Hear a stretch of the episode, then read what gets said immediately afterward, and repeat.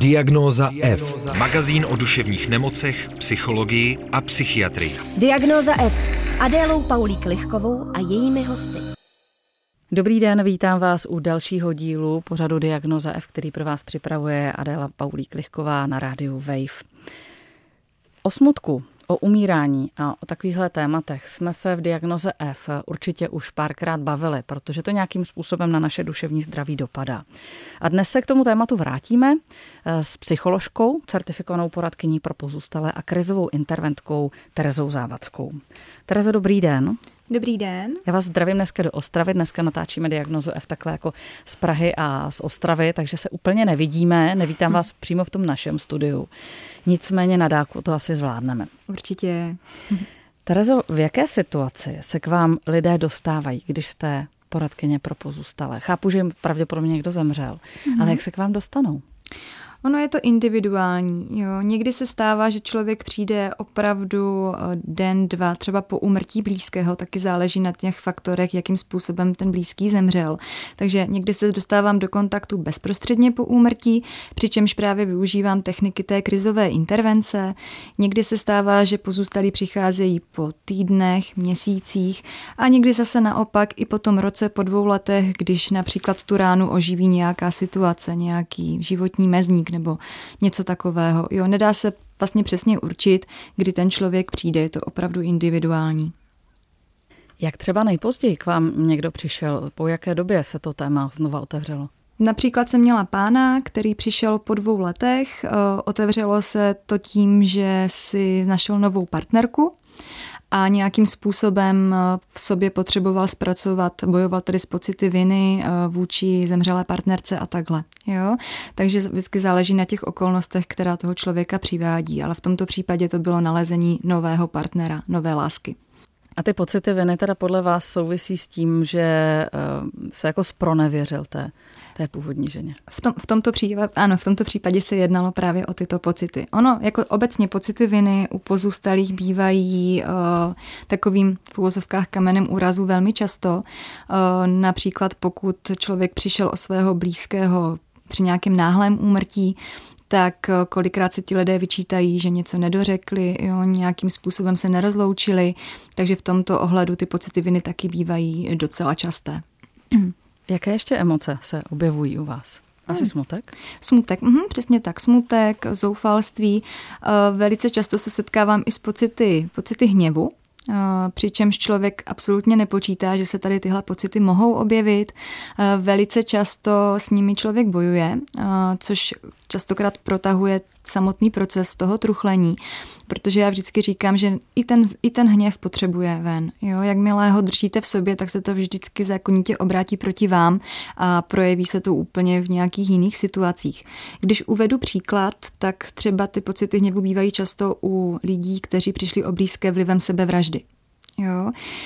Častokrát ti pozůstalí tohle nechápou, vlastně postradá to pro ně logiku a bývají často na toho zemřelého naštvaní, což se jim svým způsobem protiví, jo, protože nechcete, netoužíte být naštvaní na někoho, kdo vám zemřel. A jak se s takovým eh, hněvem pracuje? Ano, ono se říká, že o mrtvých jen dobře, a teď najednou mm-hmm. se na toho člověka zlobíte. Hmm. V poradenství pro pozůstalé obecně využíváme spoustu technik. Celkově, ať už se jedná o pocity hněvu nebo o jakékoliv emoce, které neměly šanci být vyjádřené, tak se často používá takzvaná metoda prázdné židle, kdy si člověk toho zemřelého, toho svého milovaného představí naproti sobě a mluví k němu. Jo, ať už nadává nebo naopak pláče, zkrátka ty pocity tímhle způsobem vyventiluje. Eh, v případě, že třeba přijdete, nebo když jsem měla klientku, která přišla o svého partnera, tak eh, ta si opravdu vyzkoušela veliký koktejl emocí, jo, že u ní se opravdu prolínal, ať už to byl ten vztek, lítost, pláč, nadávky. A ačkoliv to někdy působí fakt zvláštně, když ten člověk se zanadává, tak většinou ti lidé potom popisují pocit úlevy, jo, že mohli v tom bezpečném prostředí, v mém případě v naší konzultovně nebo v mé konzultovně, že mohli vyventilovat, tak to je pro ně úlevné.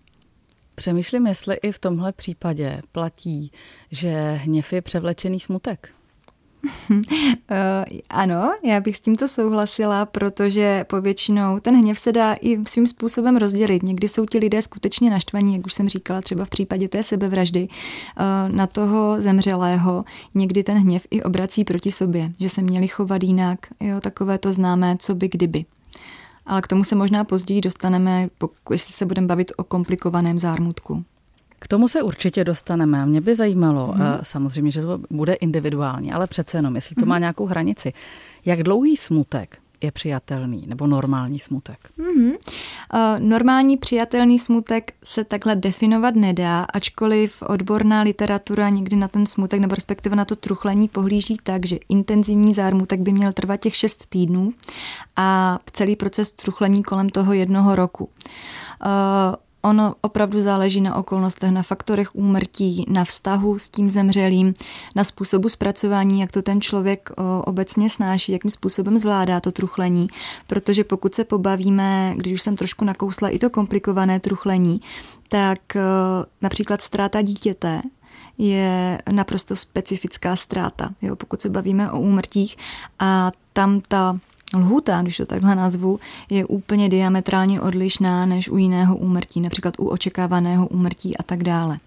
V podstatě i paní Špaténková eh, ve své publikaci říká, že úmrtí dítěte eh, jsou vlastně normální reakce na nenormální situaci.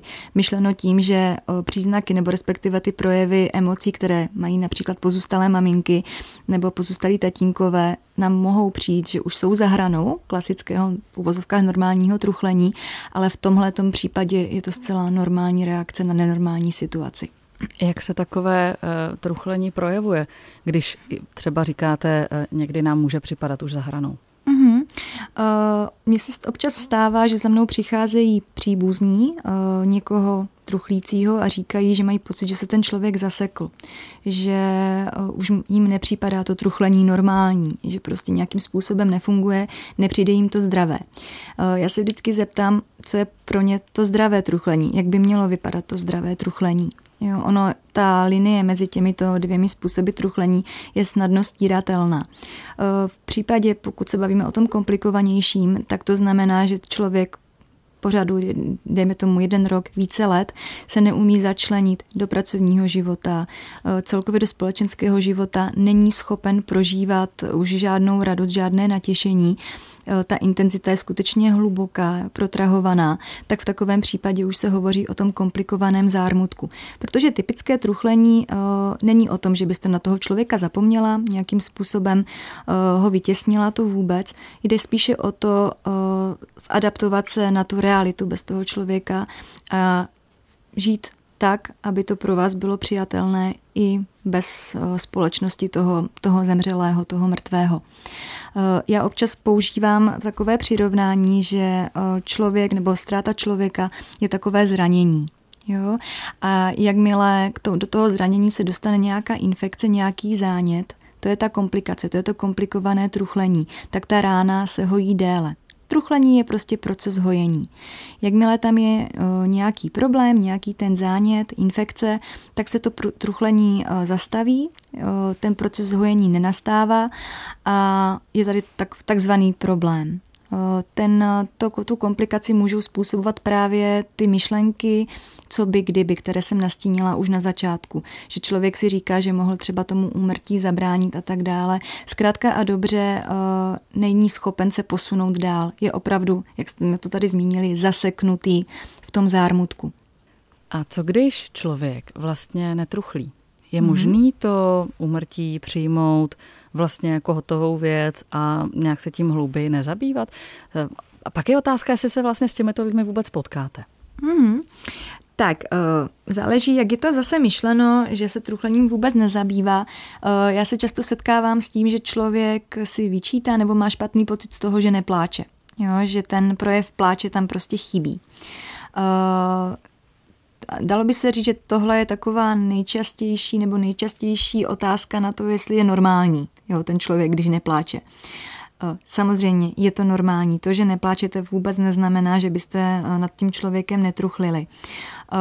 Většinou buď ten pláč přijde později, i kdyby nepřišel, tak každý truchlí po svém. Ono opravdu neexistuje žádný univerzální návod, jakým způsobem máte truchlit. Stejně tak jako neexistuje nějaké měřítko, jak dlouho byste měla truchlit. Jo? V podstatě všechno, co vám momentálně nebo co vám v tom truchlení dělá dobře, s čím jste jakoby stotožněná, že takhle to zvládáte, je naprosto v pořádku. Něk- někdo zase rád pláče. Jo, no to zní teďka zvláštně, ale někdo si rád prostě popláče, protože to je pro něho úleva. Někdo zase nechce plakat a je mu dobře tak, jak mu prostě momentálně je. Jo, že má tu svoji komfortní zónu, nechce si moc připouštět ty emoce, ale ve většině případů ty emoce člověka vždycky nějakým způsobem doženou. Potom se třeba stává, že člověk si popláče v tom nejméně, nečekan, nejméně čekaném okamžiku. Eh, když se pobavíme obecně o tom, jak vlastně to truchlení začíná, respektive kdy ten proces je svým způsobem zahájen, tak když vám zemře blízký člověk, tak řešíte pohřeb jo, a jedno s druhým a fungujete na principu robota. Jo, prostě nemáte šanci ani čas a prostor truchlit. Většinou až po tom pohřbu vám ta ztráta jako taková dojde a tehdy se ty emoce začnou nějakým způsobem vyrojovat. Jo? A ať už je to pláč, vztek nebo celkově ty emoce, o kterých jsme se bavili na začátku. Já když jsem se vlastně ptala na ty lidi, kteří eh, vlastně netruchlí, mm-hmm. tak uh, přemýšlím také nad tím, jestli třeba to nemají nějak jako zakopaný v sobě, jestli uh, je to pro ně třeba tak těžký, že to nejde prožít. Mm-hmm. Uh, ono záleží i na tom motivu, jaký ten člověk má, proč si nedovolí truchlit, proč nechce truchlit. Veliký význam nebo uh, strašně důležitou roli v tomhle hraje dnešní společnost. Uh, smrt jako taková je docela tabuizovaná i doteď a s, ruku v ruce s tím i to truchlení. Uh, Pozůstalí, respektive můj, mý pozůstalí, kteří ke mně chodí, se často potýkají s tím, že to truchlení nemůžou ventilovat, necítí se na to, protože jejich okolí to nepřijímá, není na to připraveno. Samozřejmě není to vina toho okolí, možná jste si i vy někdy prožili to, že nevíte, jak na toho pozůstalého reagovat, tak se mu radši vyhnete, než abyste plácli prostě nějakou blbost. Jo? Ti pozůstalí často dostávají potom takové rady typu zajdi si k doktorovi, on ti předepíše prášky a tak dále, což eh, někdy ti pozůstalí opravdu jdou, jdou třeba cestou toho praktického lékaře, dostanou, dejme tomu, nějaké antidepresiva a tak dále. A ty léky opravdu někdy tlumí ty emoce, jo, tlumí to truchlení. Samozřejmě někdy ta medikace je potřebná. Jo, například, když má ten člověk problémy třeba se spánkem a potřebuje nějakým způsobem fungovat, je to naprosto pochopitelné. Kamenem úrazu někdy bývá, že eh, ty antidep, třeba ta antidepresiva, oni opravdu tlumí ty emoce a člověk se naučí o, zkrátka to v sobě nějakým způsobem potlačit, vyhýbá se těm místům, které ty emoce mohou vyvolat. A zakládá si častokrát na různé úzkosti a tak dále. Jo, například třeba na ty deprese, kterým už ta medikace samozřejmě je potřebná, je užitečná. Uh, ale opravdu se stává, že lidé fakt k těm emocím tíhnou až později. Jo, že není, není pravidlem, že člověk musí okamžitě, okamžitě ty emoce vypustit. Není to nikde napsaný, že to takhle má být? ne, ne, ne, není. Vy jste říkala, že neexistuje měřítko, jak dlouho mm-hmm. by člověk měl uh, truchlit. Mm-hmm. Zároveň ale dřív bylo zvykem držet nějaký jako rok nebo mm-hmm. dva roky smutku. Mm-hmm. Proč myslíte, že to tak bylo? A teď to tak není. Jak říkám, ta společnost celkově se mění, když si to bylo úplně jinak, jak říkáte, lidé se uh, združovali, drželi opravdu ten rok toho smutku, neúčastnili se žádných společenských událostí a tak dále. Teď v podstatě nepoznáte, kolikrát nepoznáte člověka, který truchlí. Jo, nepoznáte to prostě na něm, protože ti lidé si už nedovolí, uh, nedovolí otevřít, nedovolí ukázat ty své slabiny a hlavně uh, kdysi se, pro, to, aspoň dle mého názoru, kdysi se na to truchlení a na smrt uh, dívalo jako na přirozenou součást, jo, přirozenou součást života. Teď to truchlení dostalo trošku nálepku takzvané, prostě nálepku nemoci, jak už jsem říkal, na kterou se předepisují léky a hlavně se na to pohlíží jako na problém. Na problém, který je potřeba vyřešit. Jako hlavně, aby, abychom už to měli za tak, sebou. Tak, přesně tak. Aby jo, už to hlavně, skončilo. Hlavně, aby už to člověk neřešil. Právě ti příbuzní těch pozůstalých vždycky říkají, musíš se z toho nějak dostat, musíš nevím, třeba vyhodit její oblečení, jo, uklidit ten pokoj, už tady není a snaží se dávat rady. Jo, a samozřejmě člověk, který je v tom intenzivním zármutku. Má nepochybně radost, že dostává spoustu Přesně rád. tak, přesně tak. A je to to poslední, co potřebuje, protože to, co hlavně potřebují, je, aby člověk, který s nimi hovořil, chápal, že opravdu ta ztráta je reálná, že opravdu o někoho přišel a ne, aby mu to odsouval. Jo, to jsou takové ty dobře míněné rady v úvozovkách. Brzdí to to truchlení, tyhle ty rady nebo nějaké jiné věci?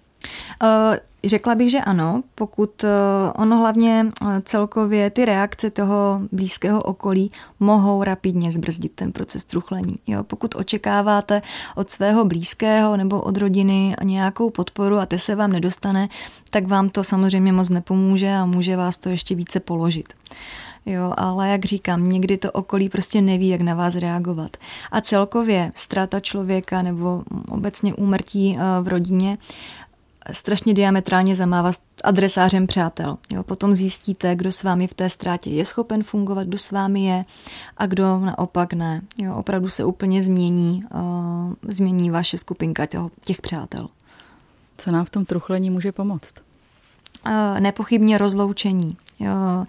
Občas se stává, nebo mm, ve velice hodně případech se stává to, že se člověk nedokáže nebo nestihne se rozloučit.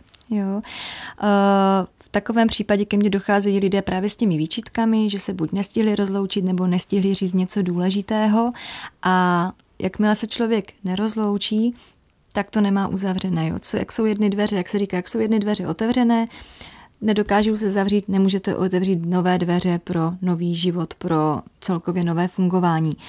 Pokud se neroz, nestihnete rozloučit, tak zase já užívám své techniky eh, ve své kanceláři nebo ve své poradně. Většinou to je právě ta technika, jak jsem říkala, té prázdné židle, kdy si to člověk řekne a představí si tam toho člověka. Někdo na tady tohle není, to přehrávání rolí samozřejmě není pro každého, takže můžeme taky psát různé dopisy. Někdo, kdo je umělecky nadaný, tak může svůj smutek vyjádřit právě do psaní různých básní, románů nebo do nějakého uměleckého díla, co se týče kresby.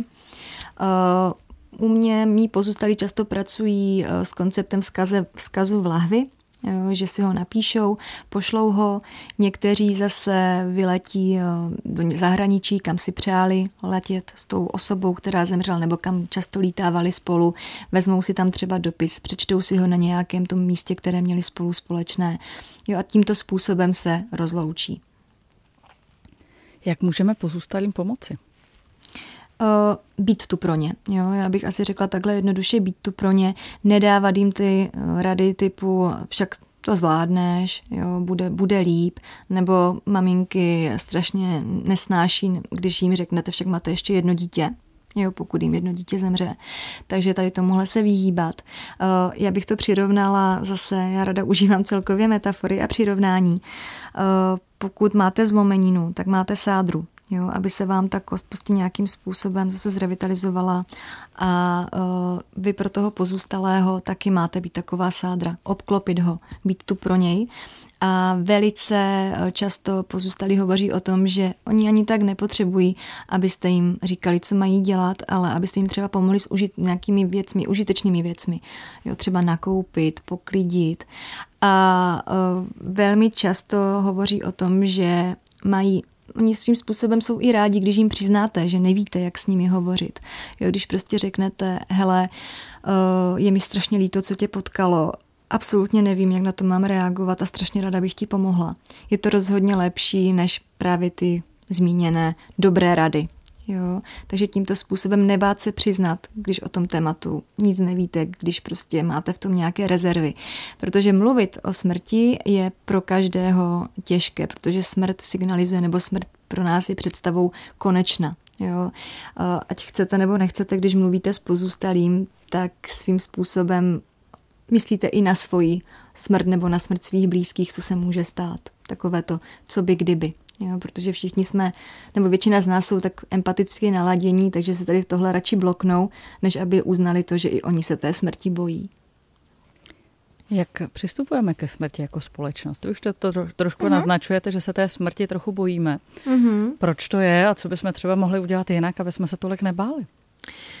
Já si myslím takhle, my se jí bojíme, ona je fakt úplně na okraji té společnosti vytěsněna, protože když si to bylo opravdu přirozená součást, teď ne.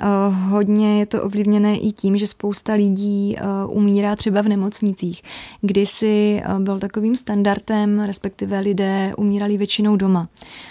Smrt v nemocničním prostředí docela děsí. Jo, a každý člověk má prostě své katastrofické scénáře, své šílené představy, jak by mohl zemřít a zrovna takhle nechce.